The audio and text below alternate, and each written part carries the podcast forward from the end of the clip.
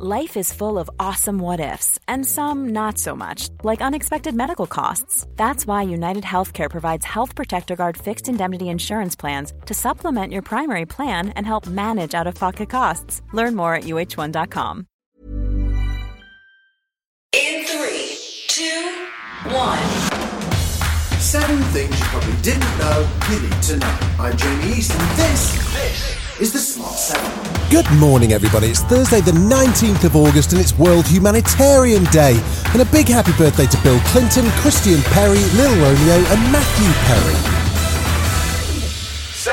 There were 33,904 new cases of COVID 19 yesterday and 111 additional deaths. The world continues to watch closely as events unfold in Afghanistan, with evacuations and plans for refugee programs continuing. Home Secretary Priti Patel was criticised for announcing that Britain would take 20,000 Afghan refugees, when in fact the scheme will be open to only 5,000 in the first year.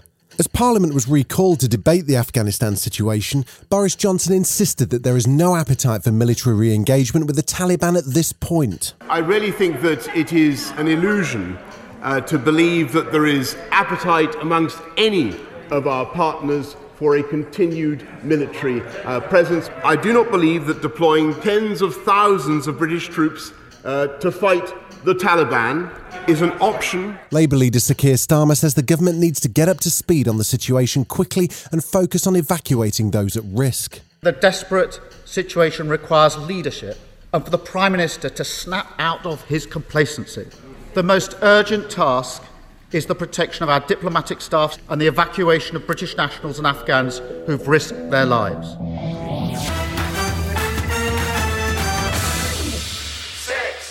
The Commons debate saw a packed house with many unmasked as they were updated on the latest events in Afghanistan. The focus was on the speed at which the situation had deteriorated as the Taliban swept to power and on the unfolding humanitarian crisis that it's created, with many pointing the finger at Joe Biden over the US president's decision to go ahead with the withdrawal of troops. Former Prime Minister Theresa May was concerned at the long term implications this has for the British presence on a world stage. What does it say about us as a country if we are entirely dependent on a unilateral decision taken by the United States? Yes. I'm afraid I think this has been a major setback for British foreign policy. Labour MP and Afghanistan veteran Dan Jarvis was most concerned about the local troops that he served alongside and what their fate will be in a Taliban controlled country. We trained together, fought together, and in some cases we died together. But I shudder to think where those men are now. Many will be dead. Others, I know, now consider themselves to be dead men walking. Where were we in their hour of need? We were nowhere. And that is shameful. Tory MP and fellow veteran Tom Tugendhat says the worst part is the feeling that all of the British military sacrifices in Afghanistan were in vain. I've been to funerals from Poole to Dunblane. I've watched good men go into the earth, taking with them a part of me and a part of all of us. And this week has torn open some of those wounds.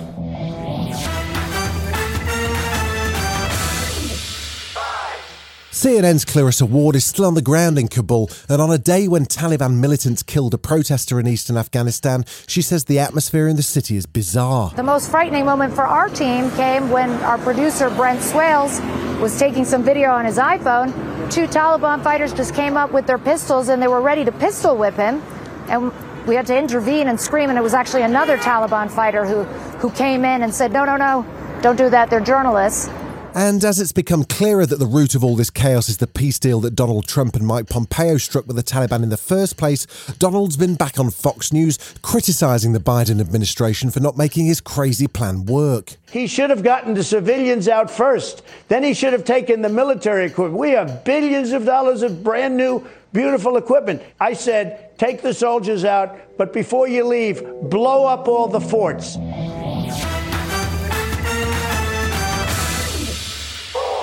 R. Kelly was a huge music star in the 90s, but has been accused of serious sexual abuse for the last 20 years. He was indicted on 13 child pornography charges in 2002, but acquitted in 2008.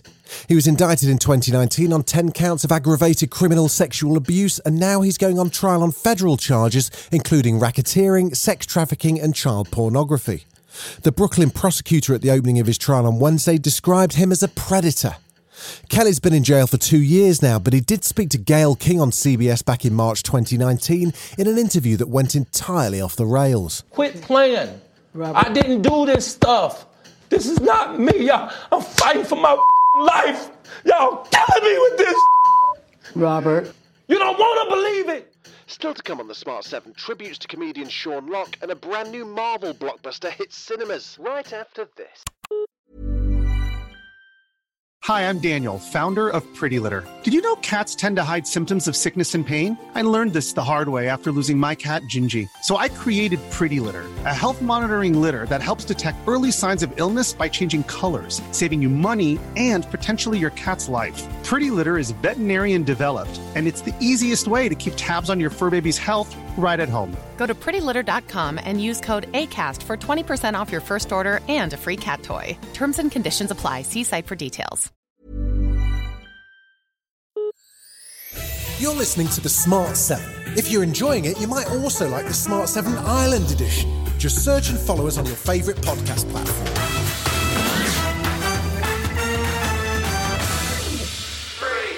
Spurs are in Europa Conference League action tonight as they face Portuguese side Pacos de Ferreira. It was expected that this would be captain Harry Kane's first outing with the Spurs team since he announced his intention to depart the club with Man City still the favourites to sign him. Instead, he hasn't travelled, and although he's been training, manager Nuno Espirito Santo says he can't say if he'll play on Sunday against Wolves either. Uh, what I can tell you is that he's better. He's better. He's getting his fitness better and better each day. And he's going to join the, the group on, on Friday.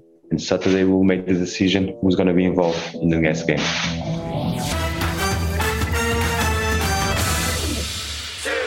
Now that cinemas are back open and life's returning to something like normal, some of the big blockbusters we didn't get this summer are rolling out. New from Marvel is Shang-Chi and the Legend of the Ten Rings. It's the 25th film in the Marvel Cinematic Universe and the first with an Asian lead. Star Simu Liu was on the red carpet. Yep, they're back too, and he says it's a must-see movie. It is a celebration of culture, it's a celebration of coming of age, it's a celebration of, of so many things, and it's also, by the way, got some of the most incredible action sequences you've ever seen.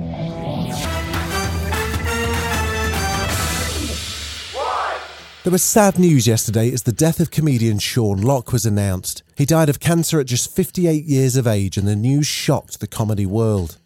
He was a stand up comedian and panel show veteran, including long-time team captain on 8 out of 10 Cats, and he wrote and starred in the BBC sitcom 15 Stories High. Tributes came from Jimmy Carr, Harry Hill, Aisling Bea, and Bill Bailey, who called him brilliantly funny. Here he is in full flow on 8 out of 10 Cats. Rest in peace, Sean. My greatest achievement must be Rectum of the Year.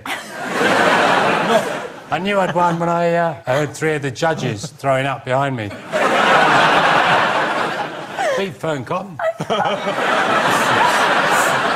Hers is pretty messed up.